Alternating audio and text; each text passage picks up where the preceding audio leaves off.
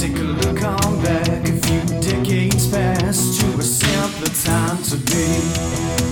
When your cares were tied to a phone car ride and the next show on TV. So crank on up your boombox jams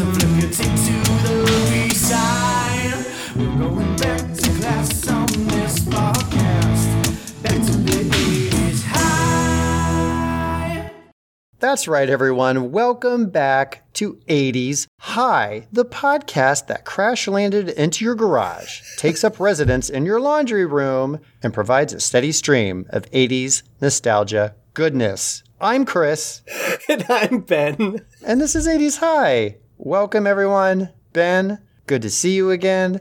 What's the news? What's the haps? Tell us what's been going on in your life. I'm good. Uh, it's good to see you too. I love your little story. I love picturing like little 80s high gremlins camping out in people's laundry rooms. Uh, just being like, hey, do you remember, uh, do you remember gummy bears? Like, uh, hey, remember Snorks? Let's talk about Snorks. It's I like those it. people that walk around in life with a little Bluetooth speaker just playing their most obnoxious music and they think everyone in the world wants to hear it. It's kind of like that, but they're just streaming 80s high and everyone does want to hear it. That's the that's a little twist. Do you not do that? Do you not walk around blasting 80s high everywhere you go? and people are like, "What is that banging theme song?" And I'm like, "80s high podcast. 80s Check it out wherever you get your podcast, bruh." Uh, like any good 80s coming of age teenage movies, I always like pull up at a red light and I rev my engine next to the person next to me. And we put down our windows and then they hear that I'm blasting 80s high. And they're like, oh, Yeah. what is that? Like, it's like they, they think you're gonna race them, and then they're like, "Oh, Oh, sweet." great show. Uh, exactly.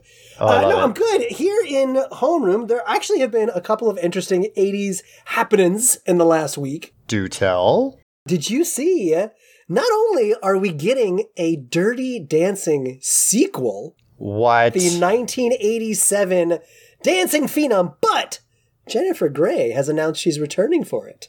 Really? How are they going to do that without Swayze? Is baby all grown up and she's found a, a new guy to dance it out I, with? there's no plot on yet. I like to imagine that she's like running a dance studio, and there's like going to be a nice little eight by Oh. ten on the wall of Swayze, or like a full cardboard cutout that she can. and is it going to be the dance with. reverse where like she's the older person in the duo so she finds like a younger guy to dance with? Oh. Mm. But it gets really spicy because it's like Swayze's long lost son. Ooh. Johnny? Was that his name? Johnny, I think. Johnny. Will it be also your second announcement that the John Travolta Jamie Lee Curtis Oh movie, what was that one called? Pump It Up? Perfect. Uh, Perfect. th- this one's called Perfector. Are they bringing that one back Uh, God, uh, I as hope well? so.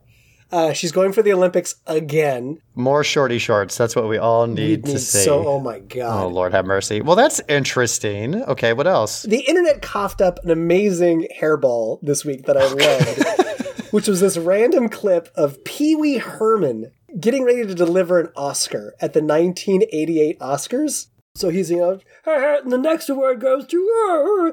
And out of nowhere, Ed 209, the robot villain from Robocop, the full mechanical puppet shows up on stage and threatens Pee Wee's life because he didn't get an award earlier in the Oscars. Okay. At which point they launch Paul Reubens up in the air on wires, and RoboCop comes in from the back of the auditorium, and there's like a shootout with lasers and caps and sparks. I was like, this is the level of Oscars entertainment I want. This is what I Wow, need. that's, that's some production value. I just feel like they're really awkward, weird jokes nowadays. Like they're just they just seem very lame, yeah, but like a whole spectacle. it was. With, it was it was between Pee Wee and. RoboCop, like who else? Who else? Like, what a crazy partnership! It was just, it was just a delightful crossing of brands and personas in the '80s. That I well, that was a It lot of very '80s statement for sure. Holy smokes, that's okay. So that was that was my big. The only thing I have is just like now we're waiting in anticipation as we record this. The Rock and Roll Hall of Fame fan voting is done. It closed. That's right. We put in our good faith effort of trying to get Pat Benatar finally her deserved induction, Come on. and we just have to wait. Attention 80s high. Attention 80s high. In an orderly fashion, please report to the auditorium for emergency gathering. Thank you. Oh my gosh, Ben, what is this announcement we've been brought to the auditorium for? What has happened? I don't know, but I know some dirt, and I think ooh, I think it has to do with the math teacher and the, and the coach. I'm kind of oh, excited. oh, I've been, jeez. I've been hearing the buzzings. See, I think it's because we've been trading garbage pail kids out in the playground too much, and we finally got in trouble. They're going to confiscate all of our cards. I'm going to eat mine right now before they can take them away. No, what really happened is we recorded this episode on a Monday right after the fan voting closed for the Rock and Roll Hall of Fame. And at that point, we were just like, fingers crossed, Pat Benatar gets in. There's all these great other 80s artists. And two days later, Ben, what happened? well, amazingly, Pat Benatar is part of the latest oh class gosh. to be inducted into the ah. Rock and Roll Hall of Fame. She made it! Yes. And classmates, you did it. I think this one's on you. Voting in, getting the word out, get the vote out for Pat Benatar. Congrats. Thanks for your help on that, class. Yeah, I like to think we had a small contribution in getting her that final push. And she's being joined in this 2022 class with a bunch of 80s powerhouses. You've got Duran Duran, Eurythmics, Lionel Richie, Carly Simon, Dolly Parton. Of course, those two are kind of like of many generations. Oh my They're gosh, kind of yeah, right. eternal in a way. Right. And then an interesting addition, Eminem. So Eminem did make it. Well, and I threw it out there. I'm a little disappointed. I was like, maybe he's a child of the 80s. No, October 1972. But, uh, you know, he was a teenager in the 80s. So, you know, he, he lived it. He was really there. I didn't realize he was that much older than us. Wow. Look at that. Okay. But yeah, we, we're totally stoked. She finally made it after all these years. Well, and I was amazed after this announcement came out. You know, we talked about the injustice, and thank you, classmate Andrew, for bringing this injustice to our attention so we could highlight Pat Benatar Yeah. in season one of 80s High. But you know, we are a podcast about education. It's important we learn. That's what that's what every episode is all about. And so Pat just did an interview with Billboard after it was announced that she'd be part of the latest class of inductees. And we didn't know this. We didn't uncover this in our first episode about Pat Benatar was that she personally refused to accept any induction unless her partner Neil Giraldo went in at the same time with her. Interesting. And so year after year, they asked her, you know, do you want to be a part of this? And she said, well, sure, Neil's in too, right? And uh, they're like, no, we just want you, Pat. And she's like, all right, well, I'm out. So Wow. Pat, full circle, equality, standing by her music partner and her life partner. yeah. And so she's very proud and happy that the Hall of Fame was finally like, all right, get on in here, you crazy kids. Well, I say good on her for like, hey, he's been instrumental in my career. We're a duo and he gets equal, you know, recognition that I do. I appreciate her for that. But I also appreciate the fact that it looks like they tried to recognize her sooner than we thought. Yeah. Uh, but she just said like, hey, on these conditions. So I would say for both reasons, that makes me feel a whole lot better. But ultimately, of course, we're jazzed. She made it. Finally yeah. happened. and just like we learned about in the episode, it's always on Pat's terms. That's it's always on Pat's terms. It's so true. It's, so, true. So mark your calendar with Pat hmm. Benatar and the rest of her inductees for the 37th annual Rock and Roll Hall of Fame induction ceremony on November 5th at Microsoft Theater in Los Angeles, California. Oh yeah. No, Ben, I just saw a bunch of cats run by, so I think we have to get back to our Alf episode and find out what the heck is going on. Run for your lives, felines! And if classmate Aaron could report to the principal's office with your collection of trash can kids cards, that would be most appreciated. Thank you. Uh oh, I think he's in trouble, Ben. Busted! What's our topic today? Well, we're talking about Alf, but it's premature to start getting too far down the rabbit hole, cat hole. Is it a cat hole? I don't know. Let's go We cat hole. need to first hear those sweet, sweet morning announcements so we know how to kick off our day of class. What do you say? I'm going to tweak my shortwave radio and see if I can pick up the signal of the homeroom announcements. All right. Attention 80s High, I'm Becca here to share today's homeroom announcements. If your infrared radio is picking up unknown alien life forms, follow 80s High Podcast on Instagram and Twitter. Today's lunch menu will be Salisbury steak with a side of mashed potatoes and pineapple upside down cake for dessert.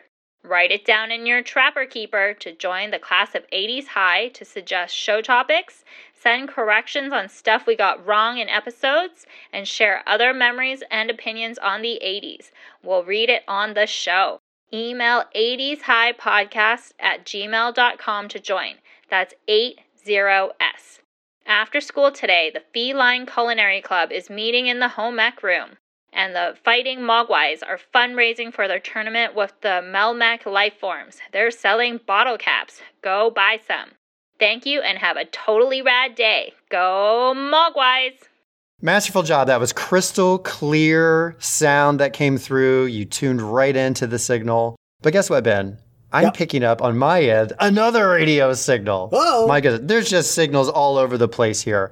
I think we should follow this one and see where it takes us down the hallway. What do you say? I see a trail of fur on the ground. I'm going to follow it and see where it goes. Okay, we'll follow our leads and see if we end up in the same place. Deal? Deal.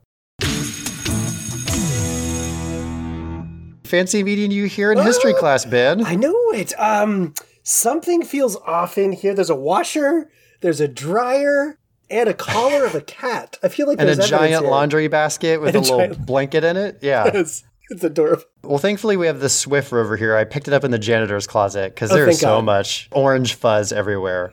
My goodness, it can only mean one thing. Yes. We are here to talk about Alf. Alf. Ben, would you love to take a crack at explaining to our listeners what is Alf? ALF is an acronym standing for Alien Life Form. And mm-hmm. this was a sci fi comedy sitcom that ran from 1986 to 1990 and is centered around the story of Alf, whose real name is Gordon Shumway, Yes. who is a alien from the planet Melmac, which was unfortunately destroyed, who crash lands into the house of the Tanners in San Fernando Valley, California. Yeah. And over the course of the seasons, they learn from one another and learn to live one another. And Alf makes peculiar observations on the world in sort of an innocent yet very sarcastic and entertaining manner. Very sarcastic. That's great. And who is this family of the Tanners? You have Willie, the father. He's a social worker. You have Kate, the mother. You have their teenage daughter, Lynn, their son, Brian, and their pet cat, Lucky, whom, if you know this show even remotely, you know Alf is always trying to eat because cats are a delicacy on the planet Melmac and he gets the name Alf from Willie when he crashes. He's like, it's an alien life form, an Alf. I'm assuming that's even people who were fans of the show don't know that that's an acronym. Before I started researching for this, I didn't. I thought Alf was his name. No, that it's an acronym of what they Oh. label him as. I didn't even know that. Yeah, yeah. And, you know, through the course of the show, they have to obviously hide Alf because he's this alien and people wouldn't understand him. He does get to know certain people throughout the show, which I'm sure we're going to talk about, but they're also hiding him from the alien task force. Mm-hmm. And they kind of show up here and there throughout the show.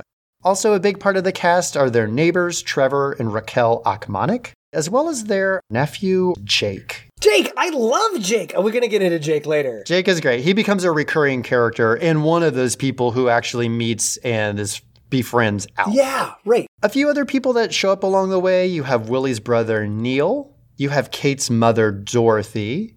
They have a very kind of love hate relationship. A lot of mm. people do with Alf. Yeah. So Kate's mother, Dorothy, her boyfriend and later husband, Whizzer.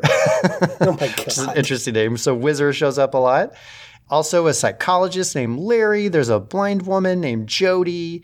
And a lot of those people come to know and love Alf. Yeah. So that's the main part of the human cast. But we need to talk a little bit about the Alf cast. Because Alf is not just this puppet, he has a whole team who comes together to create this persona. Oh, there are arms akimbo inside that puppet and elsewhere on stage. Absolutely. First off, we have Paul Fusco. He mm-hmm. is the main performer for the puppet. He also voices Alf, and he controls Alf's right hand. Yes. There's another person, the assistant puppeteer, Lisa Buckley. She controls the left hand.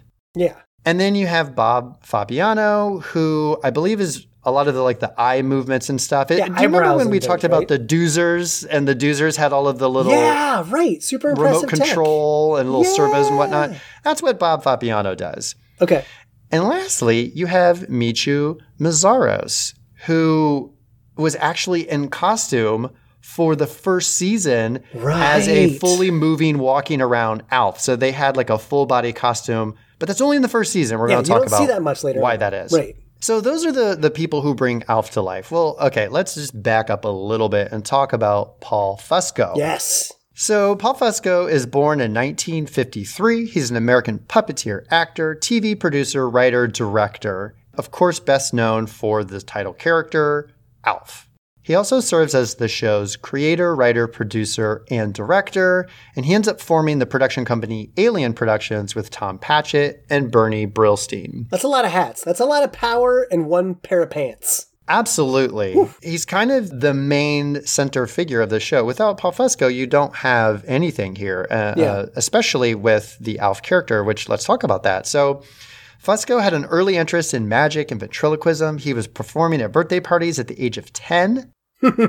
As a student later, he worked in the AV department at Hamden High School in Connecticut, where he develops his interest in TV and film. He's also performing on a local children's television show, again, kind of mastering puppeteering, stage magic, and ventriloquism. There's a little irony here that he's mastering ventriloquism, which doesn't matter at all for his biggest thing ever, Alf. Right? He's like off right. camera. You can open your mouth as much as you want. Nobody knows. That's a great point. Yeah. I like that. And also, I don't know, magic to a certain extent. You know, Certainly you're not magic. doing a whole lot of like close up magic or sleight of hand when you're operating this puppet. No, you're but, fine. But certainly the showmanship of it, I think, comes through. That's a great point. So, Absolutely. uh, in the early 80s, he meets puppet builder and fellow puppeteer Bob Fappiano and Lisa Buckley. hmm They made various TV specials for HBO, Showtime. And at one point, they were making these different puppets, and the Alf puppet was made for this like Halloween special for CBS Oh, Okay. and their puppet workshop. And so Fusco really took a shining to this particular puppet. He's like, there's just some reason it spoke to me. There was something interesting about it, the look. So after he builds this puppet, he's taking it to parties and he's cracking everyone up. They're just really enjoying this whole thing. So he's got this like wisecrack character really in the works. And, you know, at this point, that's where he's like, I think I want to turn this into a character and like create a television show around it. hmm And so there's this really interesting thing where he goes to NBC. He meets with Brandon Tartikoff, who's the head of NBC. And he said, at this time, we kept Alf in a hefty bag. Right. So Right. he's pitching to like Tartikoff and this like group of executives. And it's kind of not going anywhere great. And at some point, they're like, hey, before you pass, I want you to meet the character. And he actually pulls out of this trash bag the Alf puppet. So in the room, you've got producer Bernie Brillstein, who's with NBC. And Yes. the puppet comes out of the bag, and Brillstein had worked a bunch with Jim Henson. Oh, right. He had no interest in any more puppets. And he's quoted by Patchett saying, Hey, what's the effing puppet doing here? Like, he's very upset when a puppet came out of the bag. So it's real tense in the room. Things aren't looking really good. And what were you uh, going to tell us about? Well, I, I'm just imagining. First off, you're walking into NBC headquarters and you're carrying a trash bag. So many people are like, "What are you doing?" What is happening right now? And then the worst thing possible, you pull it out and you get the absolute worst reaction that into you could ever imagine. So what Fusco says he does is he has the Alf puppet pick his nose and wipe it off on Tartikoff's sleeve. and he lost Brandon lost it. He just thought it was hilarious. So they keep talking, and eventually Brandon starts talking to Alf, not to Paul. Yeah, He's actually talking to the puppet, which is just wild. And I think a testament to this character that like it does start to feel like an actual person in the room. So basically, after this session that starts to go off poorly, makes a hard pivot, and they're in business to create a show around Alf. Well, and it's a pretty interesting dynamic because at the same time, Disney had caught wind that this was going on, Mm. and Disney offered to take Alf. And in an interview not too long ago, actually, Fusco was like, There's no way I'm ever going to give this to Disney. Quote, when you work for Disney, they own you lock, stock, and barrel, and I could never deal with something hmm. called Walt Disney's Alf. So he says no to oh, Disney. Oh, interesting. But what's interesting about NBC is this was kind of a big gamble because in 1983 to 1984, all nine of NBC's pilots failed, which is the first time any network coming out for their season, all their pilots had died. Oh, wow. And so they needed something. They needed some show that was new and hot and different and unique.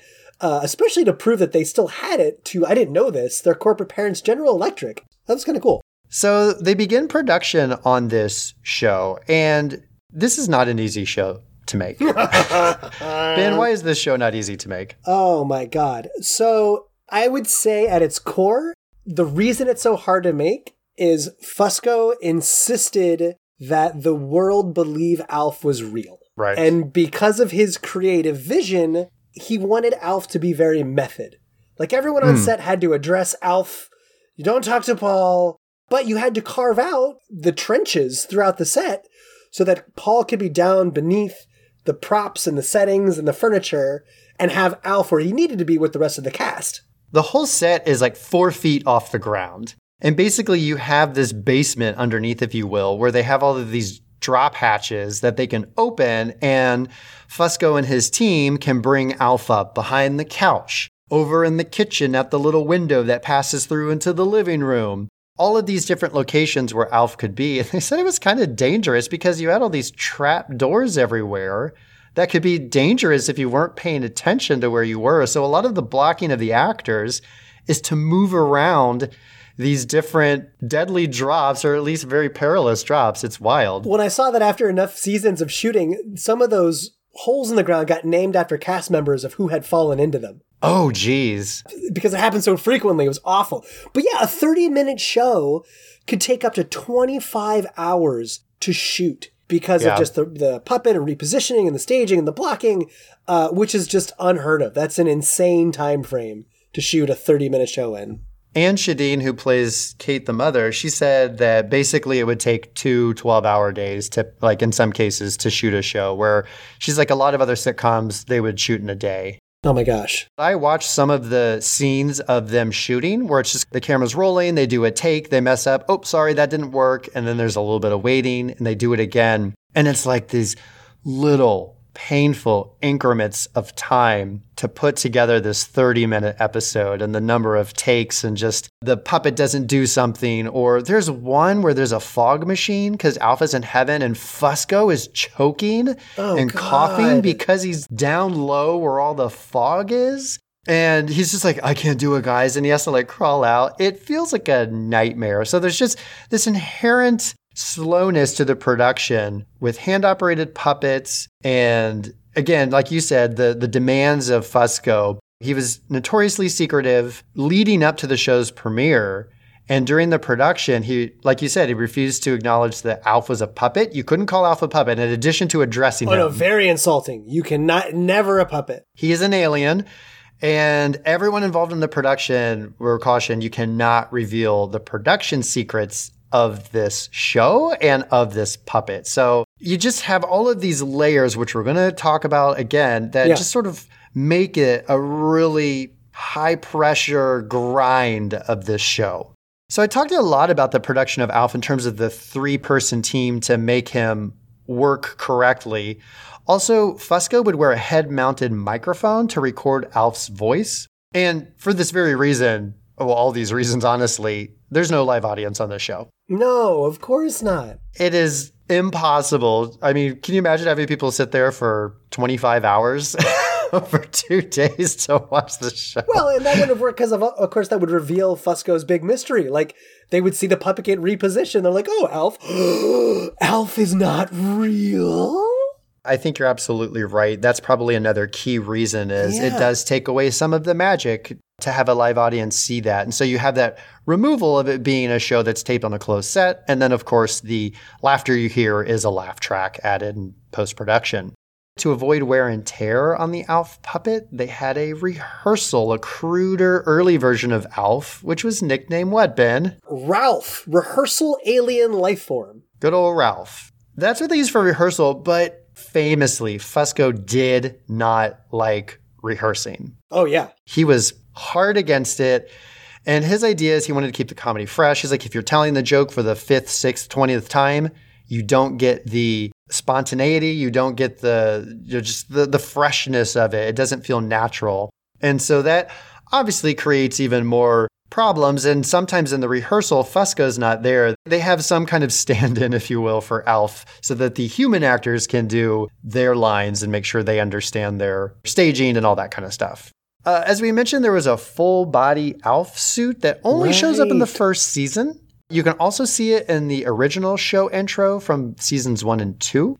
Notoriously, there's the shot of Alf as he sets up the camera and walks and joins the family as they're all sitting there and get their shot at the end. So this was accomplished by actor, as I mentioned earlier, Michu Meszaros, who is two feet nine inches tall. That's amazing. So Michu uh, wears the costume, but what they found was that it was too time consuming, it was too costly to have this full body outfit for Alf, and so they abandoned it after the first season. As I mentioned, the show is produced by Alien Productions. It ran for four seasons. They produced 99 episodes with three one hour specials Yeah. which get divided later in syndication. So 102 episodes technically. This is kind of cool. I didn't realize this. Every episode of Alf is titled after or alluding to a song. You know, I didn't catch on to that until I watched like I, I think I was four episodes into my research for this episode. I was like, wait a minute, these all sound really familiar. Like I've definitely Yeah. heard these before. It's that's cool. It's all songs. It's awesome. Every single episode. So, uh, you know, a couple examples are Strangers in the Night, Wild Thing, Help Me Rhonda, Someone to Watch Over Me, Wanted Dead or Alive, Mr. Sandman, but all 99 episodes. I think with the exception of um, the Christmas special, and I think there's like a couple episodes Yeah. that don't have that. But other than that, they all have a song reference, which I thought was hilarious. I thought that was pretty cool. I like that a lot. You know, ratings wise, it does well in the first season. It's not like a massive success. It's not a Friends or anything like that. Yeah. But what you see is over the course of the show, it kind of keeps tapering off, causing it to be canceled after the fourth season. Uh, but it has a successful conclusion, right, Ben? It has a natural end point at the end of that fourth season, right? Like it's only if you're making a show, this is what you hope for. That's what happened, right? The story's over. No, listeners, that's not forced. That's an authentic Ben laugh. You know, even I would say canceled Firefly had a smoother ending to its Oh, its yeah. run than what a screeching halt, no sense, glass shattering, letdown disappointment of a finale this series had. So, what happens at the end of season four? So at the end of season four, we get an episode called Consider Me Gone.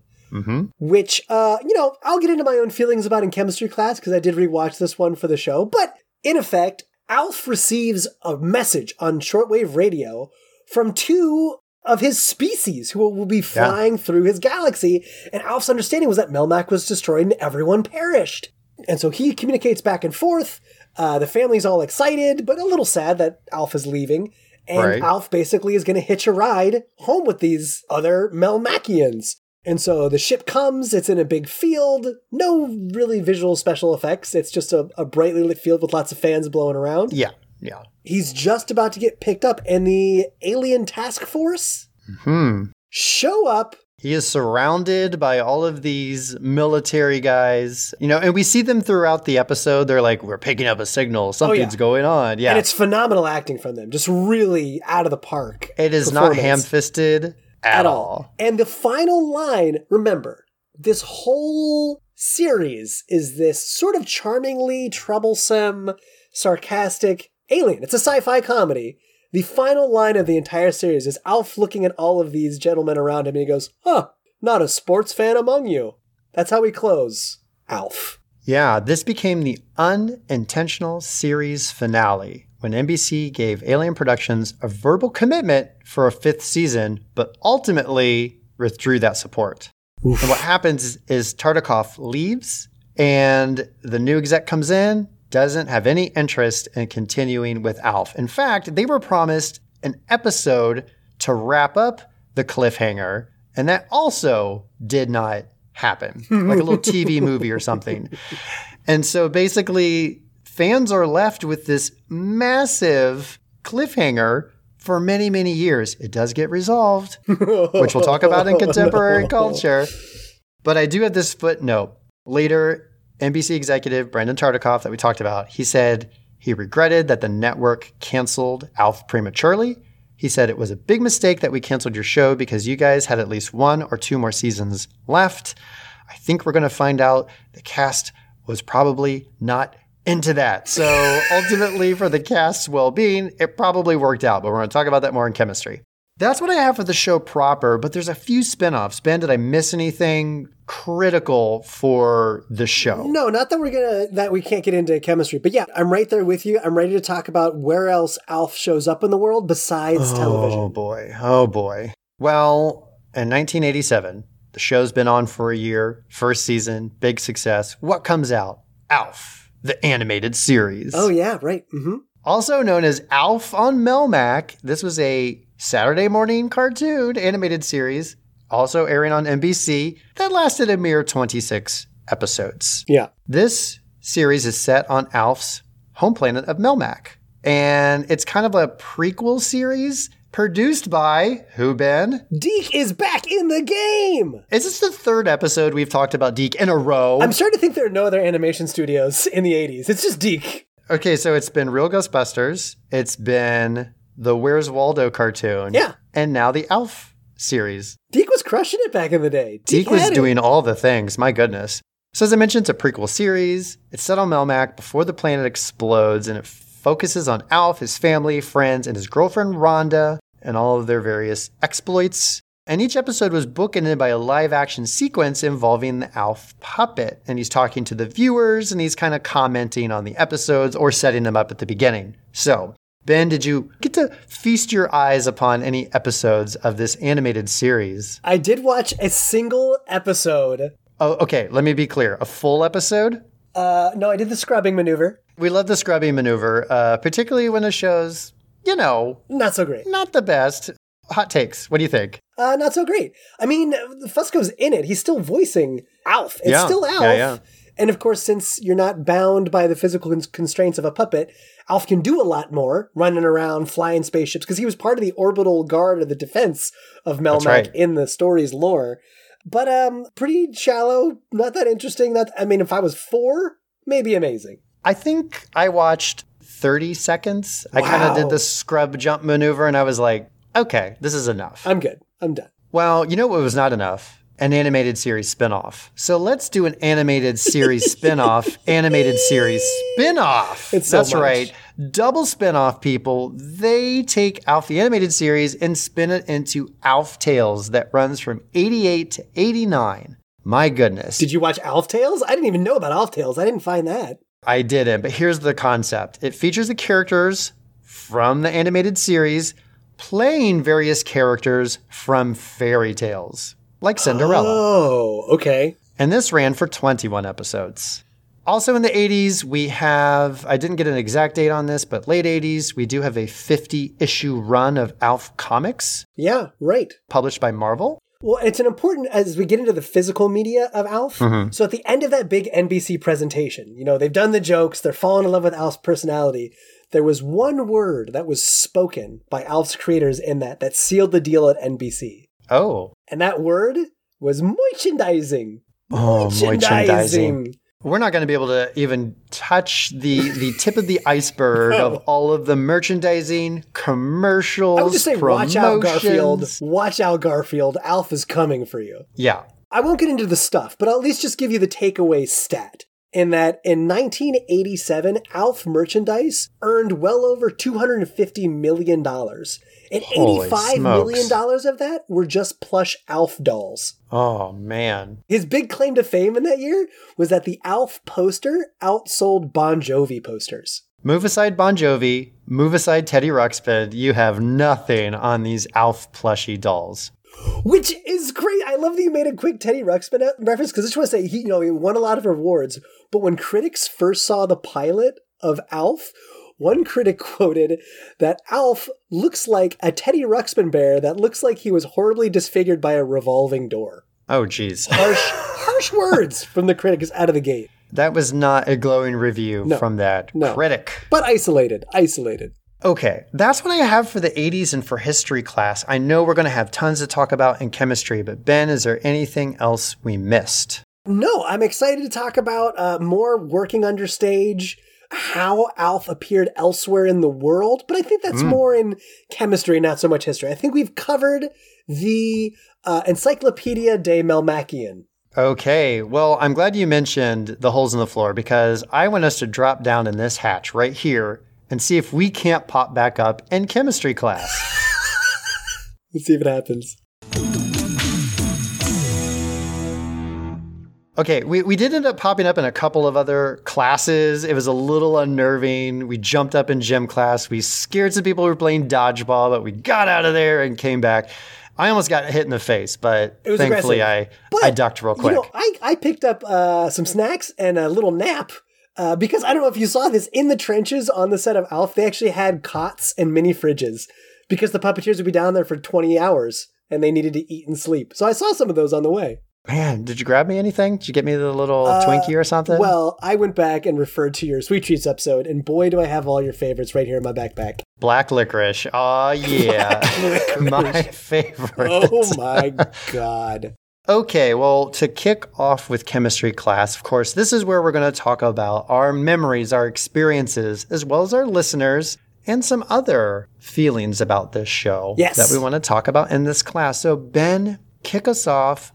What was your experience as a wee lad, as a, a wee little Benjamin, experiencing this show? Tell us all about it. Just a wee lad. I, you know, I tore my home apart in preparation for this episode, and usually I come out on top for this sort of thing, but I failed. And it broke my heart. Oh, okay. Because I don't know if you saw this, but in 1988, NBC struck a deal with Burger King to have Alf hand puppets. And they didn't automatically Right. come with um, the kids' meal. You had to like, I think it was a buck ninety nine, and you could get one Okay. of like six or seven Alf puppets. Okay. And I had the baseball player Alf puppet. oh. So he has a little red shiny shirt, little red hat. The Boolia baseball, I believe is the, the sport is. Boolia baseball. Thank you. Yeah. Yes. I had that, and not only did I have that as a kid, but I know that I had that like in my one Rubbermaid nostalgia box that I drag around from everywhere I move. Um, and I couldn't find it, but man, I Oh, played man. with that puppet. I can picture where it sat in different houses growing up. Could it have become a dog chew toy? Oh, I would be heartbroken if that were the truth. Poor Alf, stuffing removed. yes. So I have that, and I I was wee lad, and maybe maybe a hair young, but a little over home plate. I was close to Alf's target demographic mm-hmm. because you know they talked about there were sort of two. I, I like sort of two metaphors for Alf that he was like. One I really liked is they the, the producers described him like Sophia on the Golden Girls Oh, that Alf yeah. would just make these comments and not to be mean or not to cut at people, but just because he didn't understand how things were working currently. yeah, But also that, he was sort of like a child. And that's why kids yeah. connected to him because he was this kid in this adult world and like adult normal ways that society worked didn't make any sense. So he would, that's why he would make mistakes or mess up or make astute observations of how silly it is we do these things. And that's your life as a kid, right? You're trying to figure out how the world works and things don't seem to make sense or overly complicated. And I remember thinking Alf was hilarious, that I was like, Alf gets it. Adults make no sense. Thanks, Alf, for saying what I'm feeling. This is great. Yeah, I liked it. Absolutely. Now, this goes back to when you were living in a laundry facility, right? So you connected with this on a lot of levels. That's true. Yeah, I I also crashed into someone's garage and they just adopted me. So that's my origin story. No, so I I remember watching this show as a kid when it would come on and it I don't even know what their time slot was, but whatever that was, I remember watching it on television week by week when it came out. You know, I don't have like a specific memory about the show per se. I just have these little pieces. I will say this much. When I did my rewatch, the opening sequence, the original opening sequence Yeah. where Alf is taking the camera around and he's surprising each of the characters, that every single segment of that, boom, boom, boom, it all clicked in. Oh, I had a firm memory cool. of every single person's reaction. Like when Brian hugs him and then Kate's like in the shower and she's yelling at him and pointing him like, get out of here. And Willie's trying to take the camera from him and he's like fighting to grab the camera. And Lynn's talking on the phone in the closet, which is such an 80s Oh, thing, for right? sure, for sure. You needed privacy. You had a corded phone. You knew how far you could get in the house. You talk in the closet and you don't hear her because of the music, but you know, you can read her lips where she's like, oh, if I'm on the telephone. Like all of that. Boom, boom, boom. Nostalgia. just all landed so well. That's awesome. A few other things. I always remembered how Willie would be so frustrated with Alf. I just remember his frustration, his almost vaudevillian. Oh my god, that poor guy. yeah, this poor guy. And then I remember that Alf had a girlfriend named Rhonda. For some reason, the name Rhonda kind of stuck out. I think just because it was such a, you know, in the 80s, it was an antiquated name. It's like, it feels like a very 50s, 60s name. But that also stuck out to me. So those are kind of the things that I could dig deep from my memory about this show. No, that's awesome. And I'm glad you brought up Rhonda. That was one of, so in, in preparation for the show, I scrubbed an animated episode and I watched what I could find were the top 10, what are, what are said is the best episodes of all time. Mm. And I watched the worst one, the number one worst rated episode. And I, I was Oh. almost going to watch this, the second worst, but it was almost an hour long. It was one of the Christmas specials. And I was like, I think I've had enough Alf by now. I can't watch it. But one of the ones I loved was Rhonda, was meeting Rhonda. I thought that was actually a pretty good episode. I like that story arc. That was neat. Well, before we get a little deeper, we should find out what our class of 80s high Yes, thank you. classmates felt about this show. What were their memories? And one classmate said, You know, I never watched it, but I seem to remember he had a thing about eating cats. Ding, ding, ding. That is correct. That's also something I remembered. I didn't mention that earlier. Cats. You know, I Delicacy. would argue that's probably one of the biggest pop cultural influences of Alf, is just the joke about eating cats. Which actually, Fusco, um, roughly like a decade ago, said in an interview they did that solely because they wanted to make a lot of jokes and puns about Alf eating cats. And most of the jokes they came up with could never leave the writing room because it would no longer be a kid's show. Fair. They got a lot of entertainment about it, the writers. But yeah, that's the eating cats thing. Monumental. What else did our classmates say? Uh, another classmate said, I always loved how witty Alf was and how quickly he came up with responses and just his overall quirkiness. Yeah. Yes. And, that, and that's part of his charm, right? I mean, again, as a kid, you don't understand this, but as a writer and actor, you get to do with all the timing of the wittiness and the retorts. But right, like he, they built him up. I think as a child, again, you observe something that's strange in the adult world and you're processing it all day. And maybe you're laying in bed at night and you're like, wait a minute, what the heck was that? But Alf immediately was like, on it. Come mm-hmm. on, people. That's cool. Yeah. He's confident. He had the best lines in the show. That's what Oh, everyone feels, especially his his co-stars. yeah, can of worms. And another classmate said collecting the Alf Boolia baseball cards, which Topps created a line of these Alf trading cards. So in addition to baseball, in addition to those garbage pail kids that we talked about several episodes ago, they also made some Alf cards, and one of them was this Boolia baseball, which I never got the reference in the show. I didn't watch an episode with it. Yeah, I, I never heard him mention it, but clearly it's something he had said, and it's part of the the lore of the character that on Melmac they play Boolia baseball. Absolutely. Someone else said, uh, this show was one of my favorite childhood memories. The interactions between Alf and Willie, how quick Alf was to provide a comeback, another ring Yeah. of that. It was just overall funny show and a very positive experience watching it. Absolutely. Yeah, exactly. So thanks, classmates, for sharing that. I wanted to talk just to get the highlights of our rewatch. How many episodes would you say you watched? You you said you went by the top ten, bottom ten Yeah. list. How many in total would you say? In total, I watched 11 episodes in preparation for this 80s High episode. okay. Did you feast the whole thing? Did you watch all No. Alf media? I did not count, but I want to say I probably ended up watching somewhere between 30 and 40 episodes. Did you really? Now, to be fair, some of them I was doing something else while they were on, so I wasn't like a captive audience. That's very But I was within earshot the whole time and kind of pulling it in. And I wanted to make sure I got from each season. Although I feel like I, I ended up watching a lot of the first season. Uh, and obviously, I wanted to see the pilot, the first Right. Episode, of and I wanted to see the finale. And I caught a lot of the season finales as well. I kind of wanted to see what was the end cap per season. So I can't remember all the ones that I watched, but right now they're only available, as far as I can tell, on Roku channel, which is not a channel I ever No, never thought I would be needing. right. But that's kind of where it is right now. It used to be on Amazon. It's gone. We're going to talk about why, but Oh, that's for contemporary culture. oh, okay. So I did end up watching that Christmas episode. There's you also a- watched it. Oh my god. I watched two thirds of it. You scrubbed it. it was playing it was on in the background and even as like a a listening but doing something else it was rough so even Oh mildly paying attention it was kind of a, a, a drag of an episode and i just I was like, okay, you know what? I'm going to move along. There's a Thanksgiving two parter episode. I watched that one. And as I mentioned, I did a, a quick rewatch of that cartoon and I watched the trailer for Project Alf. That's all I'm going to say. We're That's going all I could do, come too. back to that in contemporary I culture. too. I also ended up watching a lot of behind the scenes videos of them just shooting. I wanted to see what those conditions were like and what the process looked like.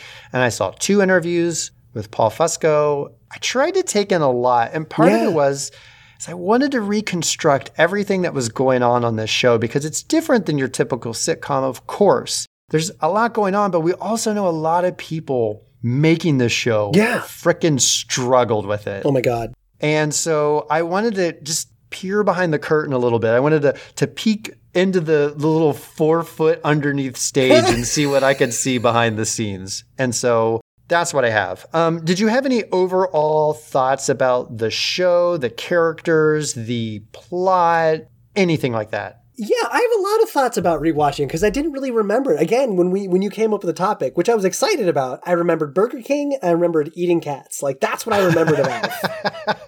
and so rewatching, All food connections. Uh, Yeah, oh, exactly.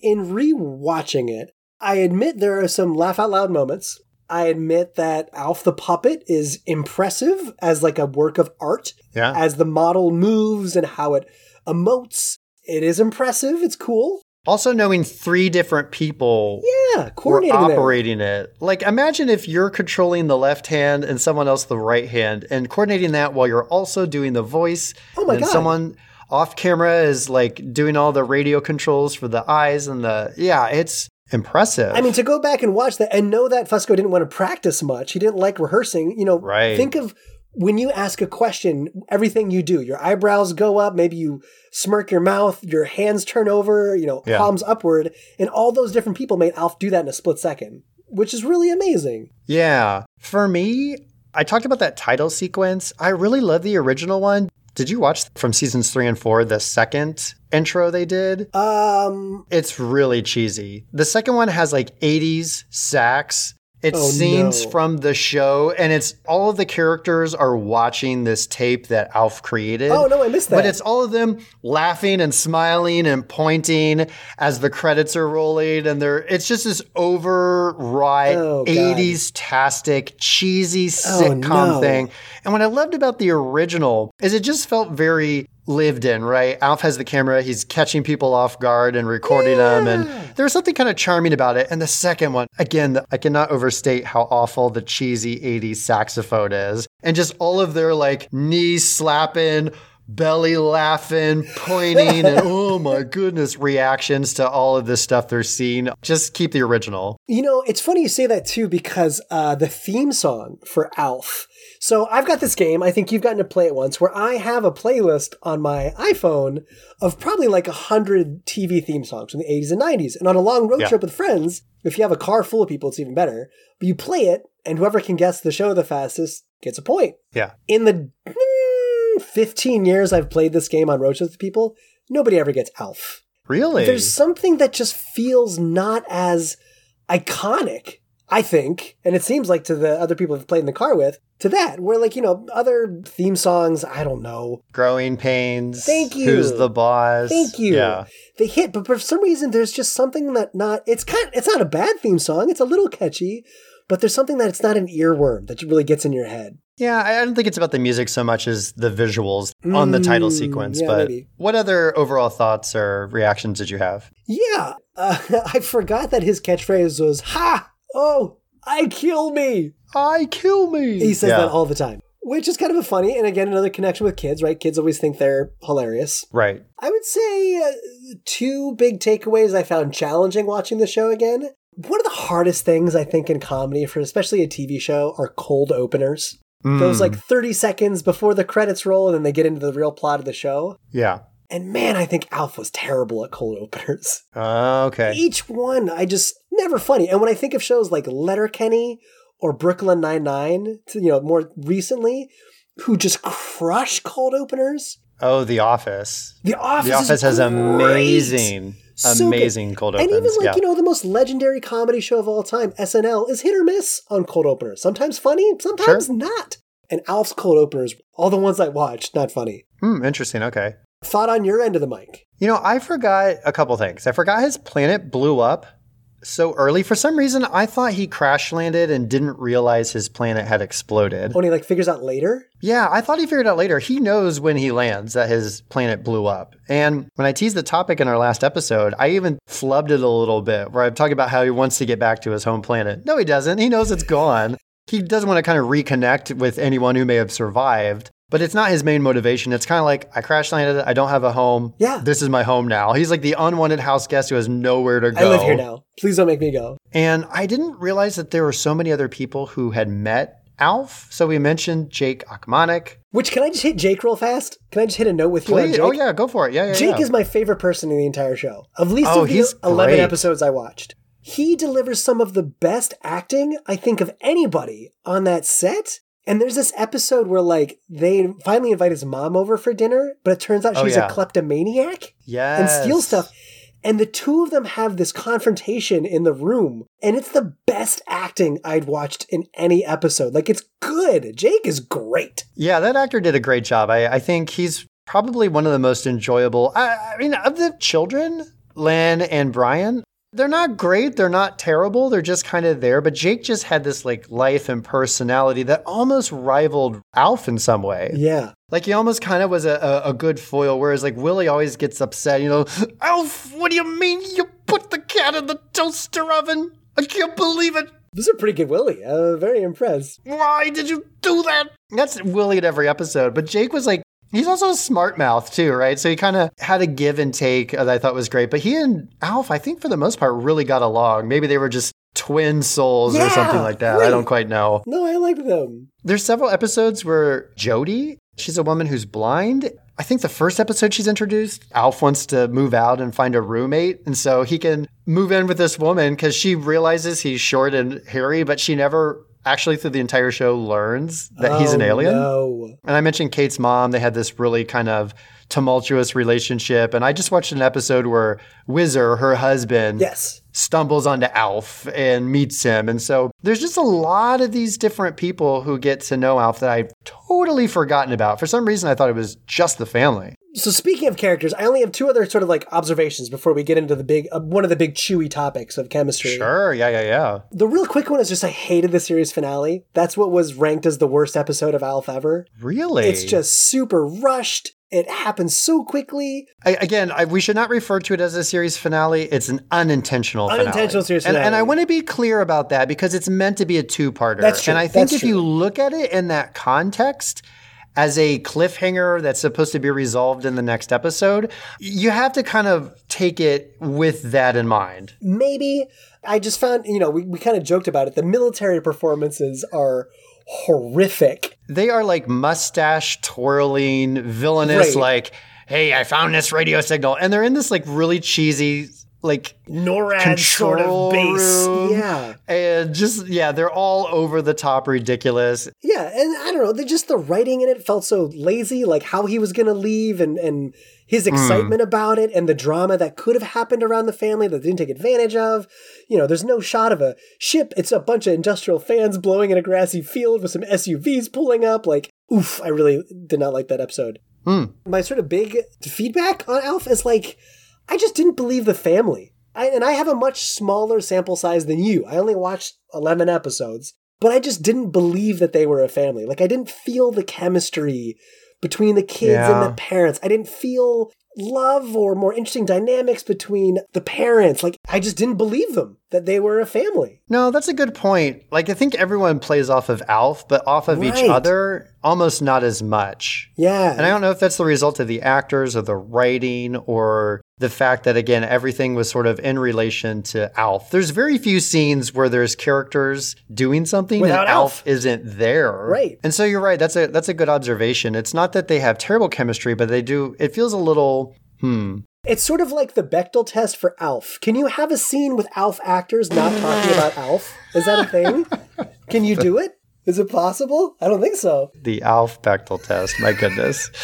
Oh, that's great. The one thing I do want to mention, Ralph, rehearsal Alf, does appear in a season three episode. Oh, does he really? So there's one where Alf is looking through like an Enquirer, National Enquirer type magazine, and it talks about an alien landing. So he goes in search of this woman because he thinks it's his cousin Blinky who's come down to earth and what he ends up finding out is the woman is just it's a sham she's just like a like a snake oil salesman like she's just blowing smoke right and so Willie picks him up and they're driving back and they're having this conversation.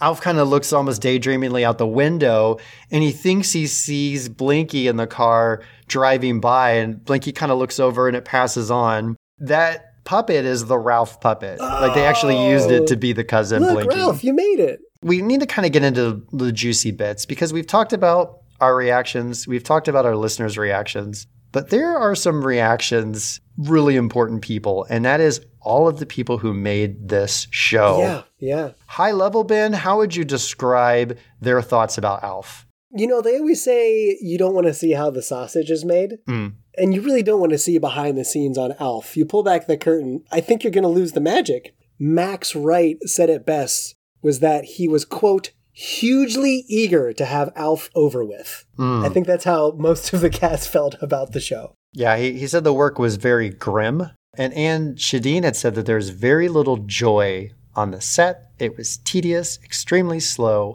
and it was a technical nightmare. Yeah. Oh, and by the way, we're, we're largely going to be referencing a People magazine interview from 2000. I couldn't find the article. I saw a lot of recaps. Yeah. That's where a lot of this comes from, where they're talking with pretty much everyone involved in the show, at least the principal actors and, of course, Fusco. Right. And this is so this is 22 years ago. It's one interviewer with this cast. So, like, things, you know, we all have different phases in our life. Maybe they feel differently. Maybe that was a hot time right there. Who knows? I saw a few other interviews. I watched an interview with Anne Schedeen. Max Wright has unfortunately passed away, and I don't think he's done a lot of other interviews about the show. Anyway, so what were some other feelings about the show from the actors? I want to start with Max because we end up asking the class of 80s high about Max. So, Max stated, and you referenced this earlier in history, that he not not disliked, not hated, despised supporting a technically demanding inanimate object that received hmm. most of the good lines of dialogue. Yeah. And I got to admit, I agree. In the 11 episodes I watch, besides Jake, Alf gets everything that's funny or poignant or interesting. Willie once in a while delivers some like fatherly wisdom that's like not so bad. But yeah, Right. Alf gets all the good stuff. And we're all waiting 25 hours under the hot lights of a set to move Alf around. Right. Max hated it. It's one thing to feel an emotion, but it's another thing to do something about it. So we asked the class of 80s high which one of the following altercations was true. So we gave five options here. Wright sued Fusco for emotional damage, of which Fusco settled out of court. After the sometimes 25 hour shooting for each episode wrapped, Wright would storm off set and drive straight home, not saying goodbye to anyone on his way out. Wright intentionally lit the practice Ralph puppet on fire. Damage was so bad it could not be used any further. Oh, jeez. Wright physically attacked Alf while shooting so badly that crew had to pull him off the puppet. Mm-hmm. And lastly, this question is a red herring. Wright and Fusco got along just fine. Fortunately, no one fell for the trap because they knew that Wright and Fusco hated each other. Yeah. So we got the most votes for Wright storming off the stage after sometimes. Yeah. And while that wasn't regularly true, that was actually true for the series finale. That the minute they said cut, that's a wrap, he said nothing to anyone, walked right out, and never came back. Disappeared. Uh, but what's the true story? The the true story is that he physically attacked the puppet. Yeah, And the producers had to pull him off. that's That's wild. That is wild. I would give money to see if there's any tape of that altercation. Oh my god. which I'm sure it hasn't been shared or was otherwise destroyed or locked away. But yeah, this is the point where I wanted to do a deeper dive and not just look at all of these articles, which were all quoting the same thing. Yeah, right. And sometimes what happens is one news source says a thing, and then everybody picks up on it and repeats the thing. And it's not a lie, but it's inaccurate. And then mm. that just keeps being the telephone echoed. game just keeps getting passed. It's the on. game of telephone. And legends. so I wanted to go to more source material to be like, could I see any glimpse of this? Because what I immediately was starting to think of is this is like Dan Harmon and Chevy Chase on this set of Community. Oh. Notoriously, those two were very confrontational with each other. I mean, Chevy Chase has earned a reputation of being just a son of a gun. I want to say many other words. He's just a, an a hole. Like everyone says it. He's just super difficult to work with. But also, Harmon is kind of hard to get along with too. Yeah. And there would be all of these on set fights. I think Roseanne, same thing. Like Tom Arnold and Roseanne would get in these like epic fights. Everyone's just kind of sitting in this nasty atmosphere. I was like, is that what was going on here?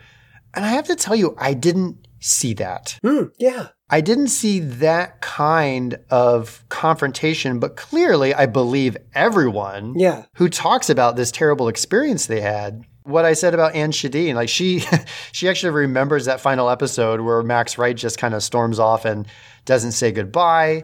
She also said that some of her adult co-stars had difficult personalities. The whole thing was a big dysfunctional family. Yeah. And she said it's astonishing that Alf really was wonderful and that word never got out about what a mess the set really was. My thing is, she says some of the adults had difficult personalities. Just two people that could be about. Right. Is she talking about Max? Is she talking about Paul? I don't know. And she never really clarifies, even in later. I saw a more recent interview with her, and she didn't clarify anything more.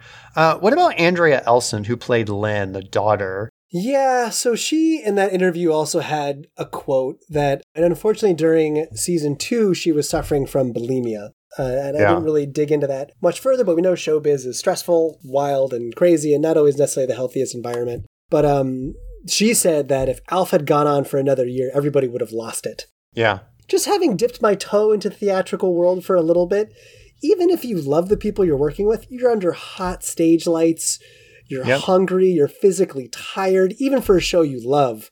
Because of the demands Fusco put on this, that they're doing 25 hours, 20, 25 hours, I mean, what a powder keg of stress Yeah. shooting this show. I think he did demand some perfection in the performance Yeah. and getting everything right. And also, we've just talked about the the mind numbing technicality that goes into all of this. And if one little thing doesn't work, you got to reset the whole thing and Yeah. start back from here and la la la. That gets really challenging. You know, Andrea said that she remembered tension on the set. And she said it was largely due to the cast being stressed by having to play second fiddle to a puppet, which you mentioned earlier. Yeah. So she had kind of commented on that as well. But she did say she finally found some peace in 1997 when she became pregnant. And I think Oh. probably just, you know, Good. the experience of expected motherhood and just kind of coming to terms with who she was. And so that was, of course, great to hear. And I think she's a yoga instructor uh, to this day. Oh, so, good. That's healthy. you know, fitness obviously being a core to what she does. Benji Gregory, I couldn't find a lot from him. He plays Brian Tanner, the son. He, he just remembers like feeling like it was really hard work when the lights are on and it was really hot. So a lot of people are talking about just Right. like oppressive heat of this set. Great. I couldn't find a whole lot more from him. He hasn't done a lot of interviews. He ends up moving away from Hollywood. He has no desire to be an actor. I did find this Swedish TV One interview from 1991. Wow, deep, deep Where he pull. said, deep pull, but he said it got boring playing the same character for four years and that he didn't miss the show. So, even to the youngest person, who are sometimes spared a lot Yeah, of the yeah. Hectic, nasty, adult level kind of stuff going on. He maybe didn't experience that, but clearly he was just like, eh, it was boring playing the same character. But probably to your point, they didn't get to do a whole lot. Yeah. They didn't get a real meaty role. A lot of the, the meatiness did go to Fusco and the Alf character. I've got a Fusco comment, but is that where you were going? You've you've got that next? Before Fusco, I just want to say one thing. John LaMotta, who played Trevor Ochmonek, did you see what he said? No, what did he say? So Ochmonek, of course, is the neighbor, the nosy neighbor. He told TMZ he hated the show. I thought the show Alf was a piece of shh. and it was the worst work I ever did. Oh my gosh, that's harsh. So the most scathing review comes from John LaMotta, who played Trevor. Uh, but let's talk a little bit about what Fusco said, because this is where I wanted to see, again, as the creator, as the, well, the creator of all the things, right? The show, the puppet, blah, blah, blah. I wanted to see what his thoughts were. Did he talk about having any tensions with the other characters? So what did Fusco say? So it's interesting. I, my, my interpretation, but I want to hear your interpretation, is that he sort of just dismisses it. And uh, so two years after this People magazine article comes out, he's quoted in reference to the tension saying it was just the nature of the beast. There was no way we could have made it go any further or any faster. He insisted. I think it was frustrating that it would take so long, but people got paid for what they did, despite what people thought. that there was a lot of tension on set. There really wasn't. Uh, what do you think of that? Well, it seems like his co-workers would disagree. Uh, I think it's pretty clear. I don't doubt that this is his perception of it, but I think it's right. pretty clear to see, you know, what I could tell from what I saw from the behind the scenes. And again, these are just a few clips. Yeah, right. So whatever 102 times 24 hours is, Oh my god. it's crazy. I don't have all the raw footage, of course, but what I saw was obviously the technicality being very frustrated, but like the actors were laughing. Yeah. They were talking to each other and getting along. I'm not, again, I'm not discounting there's tension, but I expected to see more nasty interactions between the actors, and I didn't see that, especially with Max Wright, because I think he had the worst Yeah. Oh relationship of everybody. Yeah. And you know, he's this like stage, classically trained kind of an actor. He's a stage performer. And so he had to have viewed this at some level as schlock, especially if he has to be the one. Like he plays a good foil, but that's exactly what Fusco says. He says he credits Max Wright of having a hard job. He had to play the straight man, and he praised his work for being that comedic foil for Alf. So Yeah. Whether he's trying to cover it up or he just didn't experience it because of maybe the position that was he was in, he has a very different memory of Oh making God, this yeah. show than everybody else does. I think on the last episode, I ended up giving some unsolicited business advice, which is what people come to 80s High for, is to really Always. get good career advice, is what we do. That's our second column. So first we're in entertainment, what is it? Arts and culture, and then we're business advice. So go for it. But if Fusco is is the center of this universe of the Alf production, I would almost see him in a way as the boss, as the manager on this set. Certainly. If you're a young new hire out there and your boss ever says either of these phrases, it's time to quit that same day. If your boss says there's no way we can do this better, it's time to leave. You have an uncreative, unintelligent boss. There are always ways you can do things better. And if your boss ever says, You're getting paid, aren't you? If you raise a serious concern and your boss says, Well, you're getting paid for this, that's a bad boss. It's time to go. I take your points. I think what he's trying to say about the further, faster is that it's the nature of the beast. It's slow and tedious, I think is really what he's getting at. Fusco, of course, seems to be a perfectionist of himself and of his puppet and his character and of the process of making this show. I also see him as the entertainer. Yeah. And so Yeah. in between takes, he's trying to entertain the fellow cast, the crew, everybody who's there to, I think, break the tedium. What I think happens is some of his jokes don't land very well. right? I think some of them are in poor taste. And I think some people may just not appreciate the jokey nature. And so, what it felt like to me is you just have these at odds personalities, and then you have somebody who's trying to lighten the tension and may not always be hitting the mark. Right. That's the best I could come up with, other than Max Wright choking the puppet. I didn't see any like real altercations. It just felt like I don't know. It's so hard to explain, and, and I wanted to find something so I could like put my finger on it and say like, "Aha, this is what it is." Yeah. I just couldn't get to the full nature of it, but that's what I, I witnessed. And, you know, we, should just say we don't want to talk too much about this, but there is some behind the scenes footage out there that is not super great. And let's just jump to the end, does not age well No. at all. No. the gist of it is there's some cussing. Yeah. There's some language, which normally I don't mind, but there's one particular instance where, in reference to a, is it Law and Order episode? Is Yeah. that what it was? A character on a Law and Order episode who has Tourette's and ends up in this episode using a very profane word. And then in between takes of this episode of Alf, Fusco is referencing this character from Law and Order, but ends up saying the N word like several times. Yeah, it's from a, a behind the scenes clip that came out in 2010 while they're shooting that scene. And I think I think what's important to layer onto that is it's a monumental achievement in such a short amount of time to insult three different groups all at once. Oh, yes. So Fusco stereotypes people who have Tourette's as always yelling profanities, which is a childlike joke, which is not true of the condition. Right. He yells the N word three times, and then he offers actress Andrea Elson to come jump in bed with him, which the character is 16, and I did have to do the math. She had fortunately just turned 18. at least legally an adult, but still, all that happens in the matter of about 10 seconds that he hits all three buckets, which is unfortunate. And I've seen some other references where he's maybe made some like sexual innuendo to Anne Schedeen, who plays the mom. And so that's the kind of stuff that I think he's trying really hard to entertain everybody, but it's just not the right kind of jokes and it's not the right way to do it. And I was trying to see what are the reactions of the cast members. Were Yeah. they in on this joke? And I didn't get a sense that they were. Even if there's laughter, sometimes laughter is nervous laughter. You're just trying to diffuse a situation. And that's the kind of stuff that unfortunately, yeah, it just doesn't sit well. And it, it, gives you this icky feeling. And you're like, I don't like this. Yeah, we, we got into it. Ralph, uh, he was notorious to look up actresses and cast dresses during filming of Alf as this joke. They tried to show a shocked face of what he saw. Right. Um, which again, I think is your point is trying to, you know, the the joke, the attempt was to lighten the mood on set. But again, this is sort of a don't meet your heroes, don't see how the sausage is made sort of thing.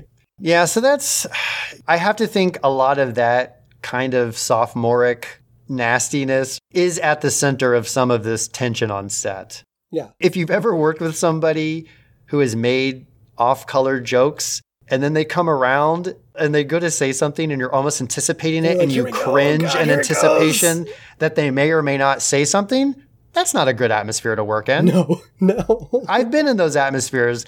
I've had a conversation very recently with somebody on an airplane, and she kept talking. And the more she talked, the more I like folded into myself, cringing that she was going to say something profoundly Oh, inappropriate. no. It's not fun. So, doing that for 12 hours a day to make all of these shows, there's 26 episodes a season in this show. Oh yeah. My goodness. Now, we're not total fun police. There were some bad influences of Alf that now in retrospect I think are kind of funny. yeah. Can we talk about the two of the Please censorship do. Yeah. things What, what are some of the fun things? So in the very first episode in pilot, Alf is seen drinking a beer Yeah. with Brian, actually, the little the little kid. I think Brian has one. He doesn't Oh, drink right. He's, yeah, though, he's just holding yeah. it.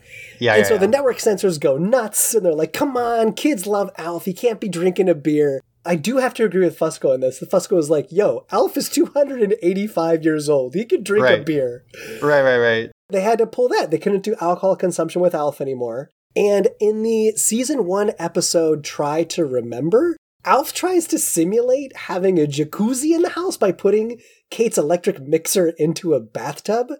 And there's like this electrical shock and everything. I know I feel like I've been a bit negative on Fusco in this episode, but he ends it with a PSA saying, like, hey, kids, don't do this at home. This is super dangerous. Right. And unfortunately, a kid tried to do it and nearly electrocuted himself. And so Yeah. uh, they had to refilm that whole thing.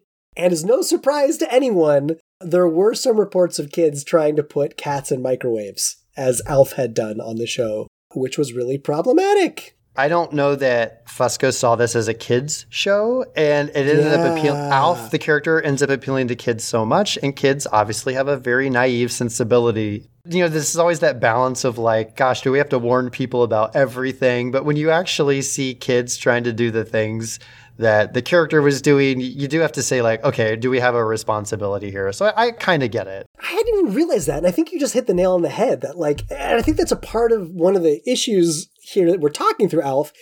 Is I think in Fusco's head, Alf was always an adult comedy. Yeah. you know, especially with how his behavior was on set. Although he did make a wish calls to like hospitals to kids and stuff, Right, it sounds right. like he failed to accept what was actually happening. That it was really a kids show. That kids loved Alf, and that that was really important to take that into consideration.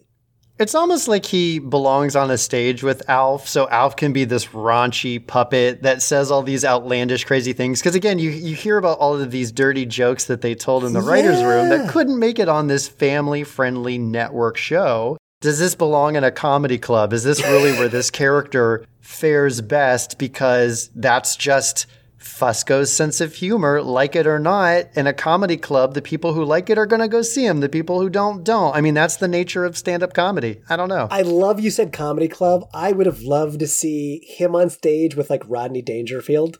I feel like their banter would have been legendary. like the snappy comebacks and one liners. Hey, I'm playing second fiddle to a puppet here. What's going on? Like, hey, I'm talking to a Hey, to- yeah. Shag Carpet to my right over here. Can someone get him a drink? Hey, yo. One of the things I thought was really interesting that Fusco talked about is he's like, I would try to think of these jokes and I couldn't do it. But the minute I started talking like Alf, the jokes would come to me. Oh, interesting.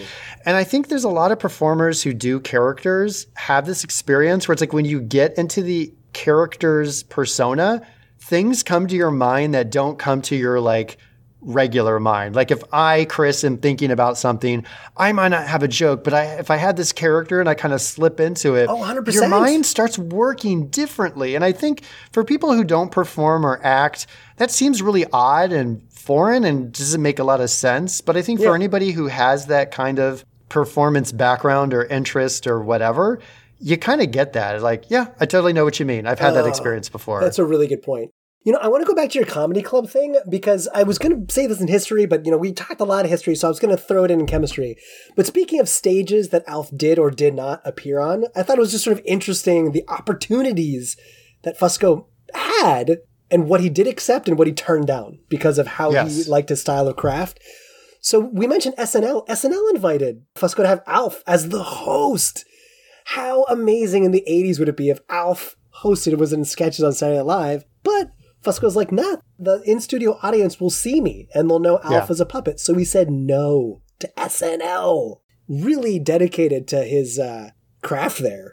he turned down a lot of promotions too. Now I yeah. can't remember what they were. Budweiser wanted him, and he was like, Budweiser, no. that's what it was. After They were retiring. Spuds MacKenzie, and they were Mm. like, "Oh, Alf," and he's like, "Yeah, no." Yeah, no. Despite the early beer reference in the pilot, I think by that point he knew what Alf was in his appeal, and he's like, "I'm not going to have Alf promoting beer." Yeah. Well, here's one that blew my mind. The most legendary name in puppetry, Jim Henson, invited him to be a part of the John Denver Christmas special, which was like a huge, like, where all the oh. properties came together.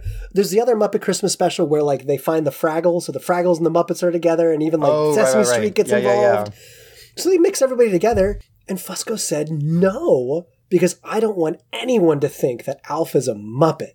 Yeah, Bannock said that Fusco's worst fear was that people would ever think that Alf was part of Fraggle Rock. Well, you know, in addition to being very secretive, I think he's just very protective of Alf and where and when he can be portrayed. You know, like he does these 10, 10, 220 commercials with yeah, Alf. right. So he's not above like shilling Alf for a dollar, but I do think it's really, is it in line with this character? I, that was a great setup because you want to know what stage Fusco said yes to?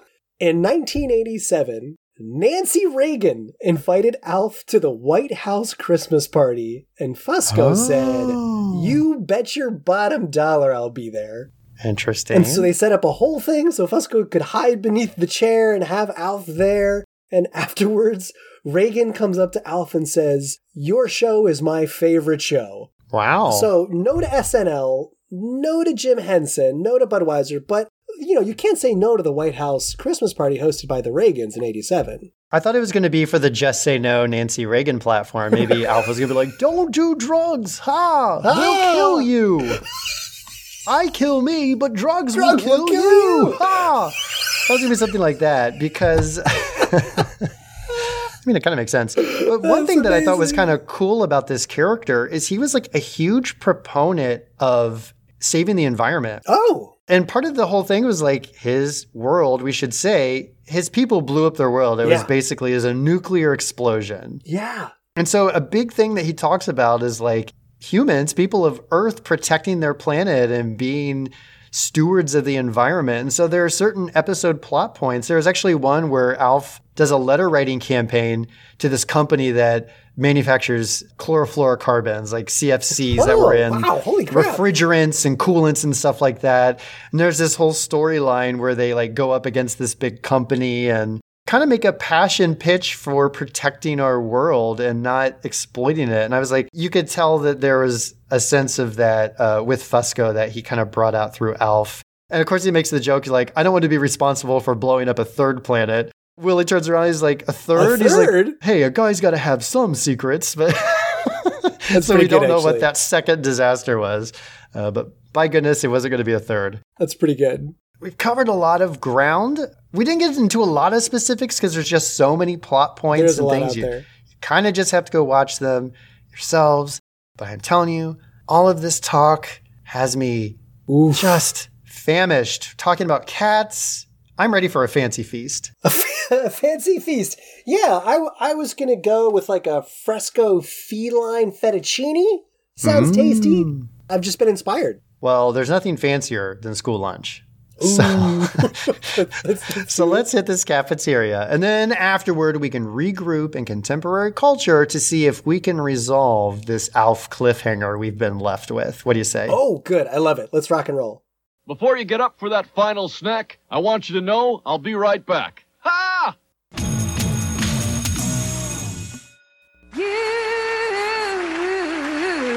Oh, my ears! She's terrible! She's great. You're being too easy on her, Hulk. I like things to be easy. Like 10 10 220. Exactly. I know 10 10 220 is cheap, but it's easy too. Yeah, there's no signing up. You just pick up the phone and dial it. And all calls up to 20 minutes are 99 cents. Easy and cheap. I'll have to try it. Thank you. I told you she was great. You should switch to decaf. Dial 1010 220. It's an alien. No kidding. Where?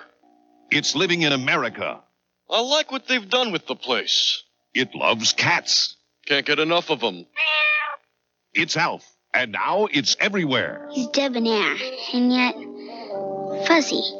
My parents just don't understand our relationship. I mean, this whole cat thing's been blown all out of proportion.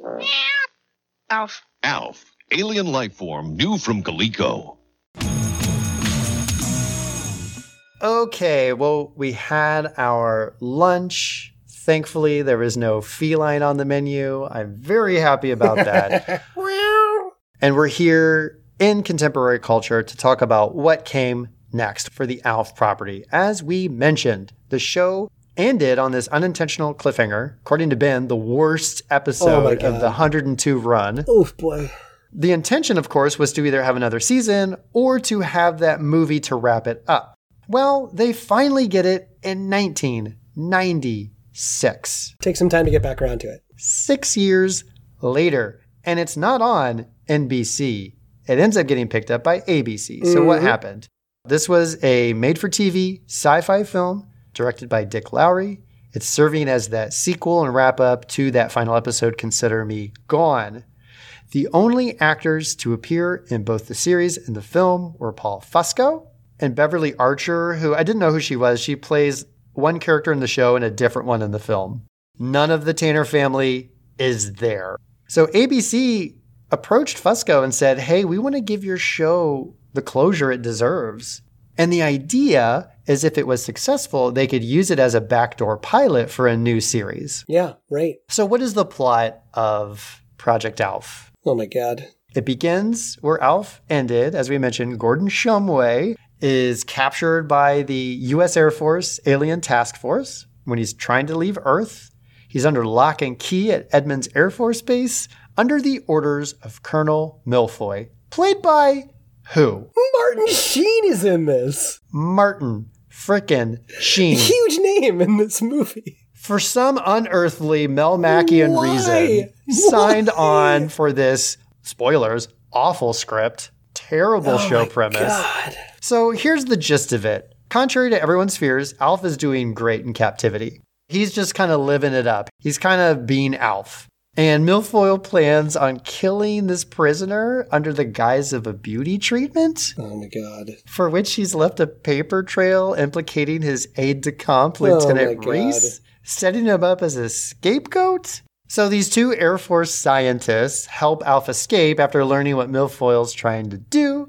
They're going to expose Alf to the world through a broadcast, and by doing so, not allowing him to be killed. But what they realize is that there's going to be a secret auction to sell Alf to the highest bidder. So insane. More dastardly things happen from Milfoil, and you find out he's fueled by his hatred of aliens because his mother was abducted. Long story short, Milfoil is foiled, Ah, milfoil. and That's good. Mil- he's milfoiled, and ooh, milfoil. That sounds gross. Uh, oh no. milfoil. Milf, new, new brand milf oil for all your needs. I'm Alf, and I. and when my hair milf- gets mangy, I only use milfoil. One hundred percent. Fusco said that on set. I have no doubt. no doubt. That's right. But right. he said it out. It's right after home. Oh my God. So he's foiled, and Alf is appointed as ambassador to Earth. Shocker of all shockers, this movie horribly received when it airs in 96, largely because the Tanners aren't in it. The characters are weak. It doesn't even really give a proper conclusion to the series. Bad, bad, bad. Yeah. I'm going to tell you right now, I watched the trailer. That was enough. The movie's out there. It's quite watchable. It is on YouTube. I had no earthly interest. Well, it's quite accessible. I wouldn't say watchable. That is a very, thank you, a very, very important point of order. Well, and it sort of touches on. So Fusco said if they did a fifth season, this sort of gets into what their fifth season was going to be about. You know, if they did another season of Alf, the Tanners would be gone mostly, and Alf would be on a military base, and they'd be, you know, testing him and interviewing him and asking him questions, and he would be sort of this Sergeant Bilko, silly goofball on base, and the Tanners could visit once in a while. You might see them. And part of the reason is the show's premise is really what strained it in some ways too. Is like when you have this homebound alien who can't get out and meet a lot of people, that started to really strain the show and Yeah, the plots and what right. they could do. So yeah, this basically was how the show was going to be, which to make that huge of a pivot for the show, I don't know that that would have landed well, even if it did pick up in the 1991 season. You know what I mean? Yeah, I mean, 90s were changing a little bit, but still, you know, it, it's hard. I think it's hard to make that jump from a family sitcom into this like military comedy. It's a hard pivot. It's a real hard pivot. And still, when you've got just blockbuster family sitcoms in the 90s, still, you've got, you know, Full House and Step by Step, and Roseanne is still going, Married with Children is still Family going. Matters. Family yeah. Matter, yeah. Oof, that'd been really strange. So that's the end of the show proper uh, Yeah. with this movie. It tanks, and that's kind of all she wrote there. But did you see what replaced Alf on NBC's time slot? Fresh Prince of Bel Air. The irony! Like an out of place character thrust in with a family who just won't leave and makes cheeky observations about that family's lifestyle, and they all learn something from one another. Who ends up defending Earth from an alien invasion? Twice, Will Smith has thwarted aliens. once, once Alf, the other, uh, whatever that species was, in Independence Day. That's an amazing leap. Well done. That was good. But as we've mentioned, Alf does not get put back in that hefty bag and stowed under Fusco's bed. They just keep yanking him out. Alf pops up in trapdoors everywhere, notably next in the NBC 75th anniversary special in 2002. Yes, and how did show producer Tina Fey feel about Alf in that show? She had said that her biggest frustration as a producer was dealing with Alf's people. So I did a deep dive Oh, to find you? this interview. Oh, good. Because again, this is another thing where I read about it. I was like, Mm, I yeah, want to hear okay. Tina say it. And you can actually find it on ConanClassic.com. oh, good. She's talking to Conan O'Brien on late night. And yeah, she says, because Fusco didn't want to break the illusion that Alpha's a puppet, much like we Oh, said man. before, the only way that they could do this is that it had to be in all this secrecy, that the puppeteers had to be hidden from view. And so in the little skit, it's very brief. Alf makes a cameo with Family Ties star Michael Gross. He plays the dad. Mm-hmm. They'd have their little bit back and forth. And she said, right after that, Alf disappeared through a hole. He was stuffed in a case and immediately taken out of the building. yeah. I'm wondering if that's at the insistence of the producers. They're like, we're so done with these people, get them out. Or it was just like Fusco didn't want anyone to see the puppet. So he's like, I gotta get out of here as quickly as I can. After all the phone calls Fey and other people had to have with him, it was probably a mutual agreement where he's like, I got to get this puppet out of here. And they're like, by Great, all means. Fantastic. Off you go, sir. Please go. Two years later, in 2004, there's Alf's no. hit talk show. Did you try and watch any of this? I didn't. I want to give the premise and then I want to hear what Oh, you. oh boy, Did oh you? boy. It sounds like you did. Uh, I did the scrubbing, little 30 seconds of one episode. That's all I could do. Okay. So here's what it is it debuts on US cable channel TV Land.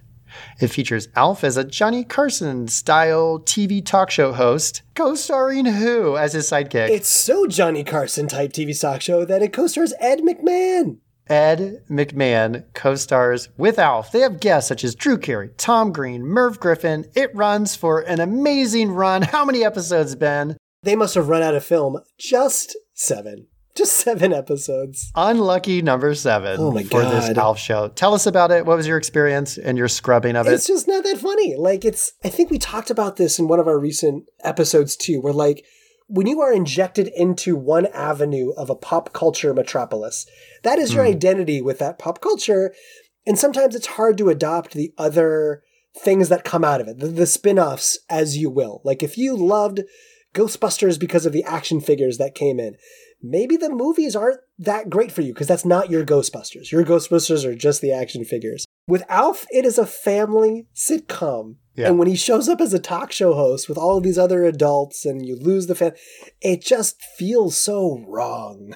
It's a little bit like that backdoor pilot with the movie, right? He's on the Air Force Base. It just Yeah. it doesn't it's like you said, it's like kids have this small view of the world and Alf is stuck in this house. So he kind of has he's an adult. He's older than everybody in that house and yet he has that childlike wonder. And you somewhat lose that when you are in these very sterile, unfamiliar environments.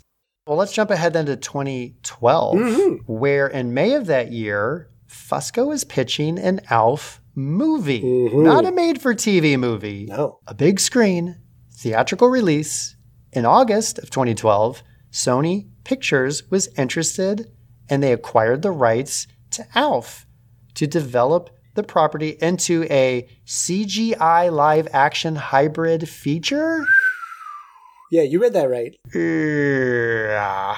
Yeah. Mm. And so this was a decade ago, and I couldn't find any updates on this thing in the works. At the time, the guy who produced the Smurfs was tied to it. Wait, the Smurfs movie that came back out, the animated kind right. of CGI ish? Okay. Right. Okay. And so, like, live action, especially of these like treasured nostalgic properties, is such a dangerous game. You know, you think of like Sonic the Hedgehog, and when those first trailers dropped and Sonic looked horrific and nothing like the video game character, people went nuts and they had to go back and redesign it. And actually, when they redesigned Sonic, people actually kind of really liked Sonic the Hedgehog. Well, and this is the reverse. You had the practical puppet that I guess is going to be CGI in some Yeah, scenes. That's see, that's Ah. so strange. Yeah. That's like if they said we're coming out with a CGI ET. Come on, get out of here. They did. Didn't you see the redo where Spielberg added in some extra scenes and there's CGI ET in Is it? it when they walk on Tatooine and then they're like strolling and like no, ET seriously. Ben. When he, he when he redid it, there's CGI added back in. Remember they changed all the guns to walkie talkies? Oh, I remember the guns walkie-talkie thing. I forgot about CGET. No, There's no. actually CG. Yeah. Spielberg. How dare you, guys? Just leave it alone. Stop touching it. Let's advance in time to 2018, Yeah. where there's discussion of a reboot with Mhm. Warner Brothers Television, but later that year, it's canceled. That didn't take long. The reboot would have likely focused on Alf returning to Earth with a new family and characters. So back to that sitcom family Yeah. dynamic that seemed to be the best place for Alf. But do not worry, listeners. As of February 2022, Mhm. did you see this, Ben? I think I did, which is another line to another episode of ours. Shout Factory acquired distribution rights to all Alf titles. The Alphaverse. along with plans to develop new ALF related content. So, this is why I think you can't find it on Amazon anymore because of this distribution rights Yeah, probably. handover. Shout Factory says they will leverage what it calls unparalleled access to archive content and the original broadcast from Alien Productions and mounting an quote aggressive rollout of pop culture content related to ALF later this year. Exciting. Well, and do you recall what other property Shout Factory owns the distribution rights to? Gosh, what was it? It feels confusing. It feels almost like a mystery, doesn't it? What, Unsolved Mysteries? Mystery, science, theater, 3000. Oh. Also is in the Shout Factory oh. stable. Okay. Which also, again, you know, you go on Amazon, it's hard, you can't find MST, you can only find the RiffTrax. So I think there is something with Shout and Amazon. I think you're right on to it. Okay, so that is the latest of late breaking. Allegedly, later in 2022, we're going to see an aggressive rollout. And probably, I'm going to guess, an attempt at a reboot. I think the reboot's going to happen. Yep, that's my feeling. That's where you're putting your Melmacian dollars. That is what I have for contemporary culture. Ben, is there anything else before we wrap this up? No, that's it. I think I've milked every cat I can find in history, oh, in chemistry, and in contemporary culture. Is that your Meet the Parents That's reference? Meet the Parents of Alf reference. Alf Why did you get lucky and try to milk him out? Milk him. It really is the clenched jaw. I'm gonna kill That you. is the key to the right impression. Is the very tight back jaw. Alf, I can't believe it. Yeah. Oh, so great. Okay, well, listen, everybody. We've tried to learn Melmacian calculus for this week's test. I have my cheat sheet prepared, so let's head to math class and solve this proof of how Alf holds up today. Ben, I hope you studied hard. I hope so. I think I've done my homework, uh, but we're we're about to see how the rubber meets the uh, alien landing strip road. Let's see how it goes.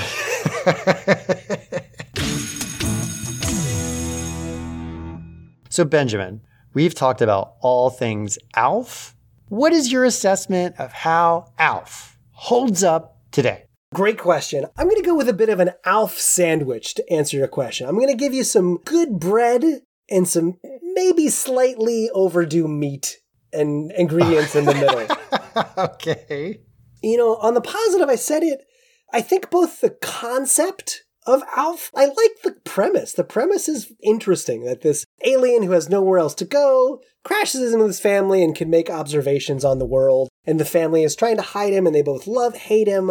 Uh, I think it's a great premise. I think that's interesting. You're starting with, with good ingredients. And I am impressed by the puppet. I know one person on this world doesn't want us to know it's a puppet, but we know it's a puppet. And I am impressed with the technicalities of Alf. I think that's great. Yeah. I think the ugly meat in the middle of this sandwich, for me at least, is the environment that Fusco created on set. And I know, you know, we talk a lot about this, that you try and separate the art from the artist, but this just sounds like a really bad environment. His insistence on hiding Alpha as a puppet really for the crew and the cast and everyone involved with it really had them miss out on a lot of opportunities of where their careers could have grown because of where Alf could have gone and and been a part of. Hmm. And to what is very clearly harassment on set of Fusco of the cast members and his insistence of these horribly draining days for his perfection to feed uh, just what he was asking for. Although there's great footage of from the documentaries of people getting along okay, it sounds like it really just made this a really, to use a more contemporary term, toxic environment for people involved. And that really takes some of the shine off Alf for me, to be honest. And like I said, in rewatching it, the family just wasn't really believable for me. Like it was hard to see a family unit there. But to your point, it's because everyone's always talking. It's the Alf Bechdel test. You're either talking about Alf or to Alf. Yeah. Like I said, this was going to be a positive cat sandwich. So the other good bread on this sandwich is that it was funny. There are definitely parts where I did laugh out loud. There's some good zingers, some good jokes. Mm-hmm. Alf is a iconic pop culture character. I kill me. It was fun I to bring that me. back. So it, it still has some good laughter in it. So that's my uh, sometimes hard to swallow cat hoagie I'm going to deliver in math class. And, and one thing we should say to your point, obviously, I think the biggest critic was Max Wright, again, who played Willie. And I didn't mention this earlier, but he did come to a place in his later years where he kind of softened on Oh, his good. feelings about the show and did say that it was able to create a lot of joy for audiences who watched it. And so I think he came to appreciate that more as he had some separation. That's good. He found some peace with it. Ever it. since he jumped into his car and sped away forever. So my feeling is kind of two parts. I think Alf as a character is iconic. Like you Mhm. mentioned, like the look, the expressiveness, the voice, the attitude. You know, you can really start to see how people would personify this puppet into a real character. Like when Yeah. Tartikoff is talking to Alf rather than to Fusco in that meeting.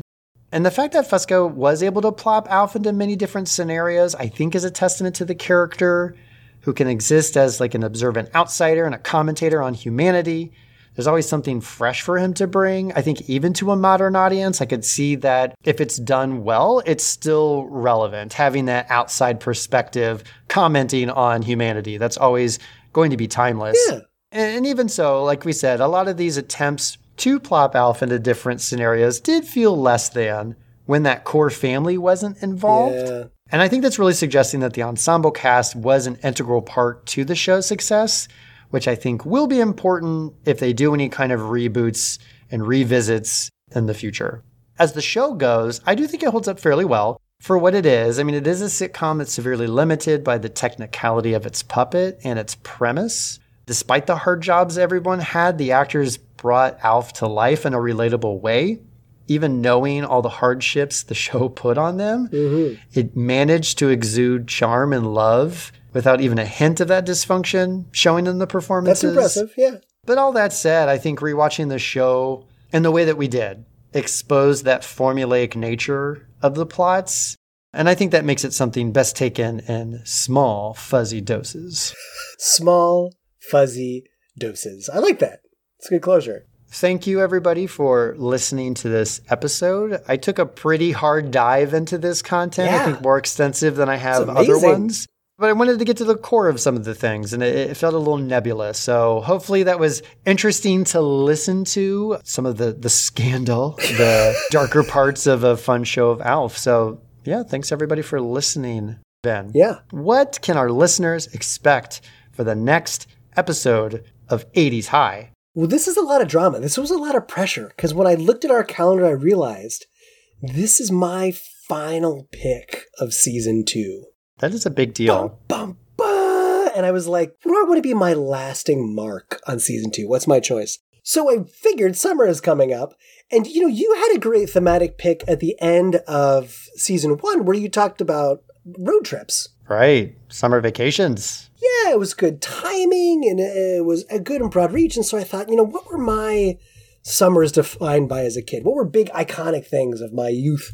And then I thought of one, and I this is a topic I've talked about ever since we conceived of 80s high. And I was like, okay, this is the time. It's time to bust this one Oh, out. I'm oh, excited. I'm curious. Okay. So there was a treat when I was a child that I really only got during road trips. And that treat would often fuel all sorts of creative play all summer in the forest, on the hmm. playground, in the sandbox, in the community pool. And I know that this is a hot topic for a lot of people. So I'm excited to dig into it. So on my final pick for 80s High Season 2, we're going to pull on up and we are going to order up something tasty. And as that crinkly bag comes in the car, we're going to plunge our hand through the oily, steaming, hot, scalding french fries to dig in for those beloved fast food toys from the 1980s. I had a feeling you were going in this direction when you mentioned the road trip and the treat. I was like, we've talked about Happy Meal toys and all those things. I was like, is this where we're going? That's where we're going. Oh, we are going. And you know, I Ah. did a little preview peek and there's like some really interesting history. And if you're ready to like get those nostalgia pumps Mm. going in your brain, strap in because there's a lot in this next episode. I'm already thinking of multiple toys I coveted, wanted, got as a kid. The meal was good, but you're just like chucking burgers Oh, yeah. and fries. You're like, give me the toy. So snuggle up with your Alf puppet from 1988's Burger King Kids Meal because we're going back to fast food toys on the next episode of 80s High. Thanks everyone for listening to 80s High podcast by Ben and Chris. Our theme song is by Greg Reed at gregreedmusic.com with vocals by Chad Bumford. Show artwork is by Alex Goddard at alexgoddarddesign.com. If you like the show, please support us by passing a note to a friend in your next class. Also, you can rate us 5 stars on Apple Podcasts to help spread the rumor. Stay radical.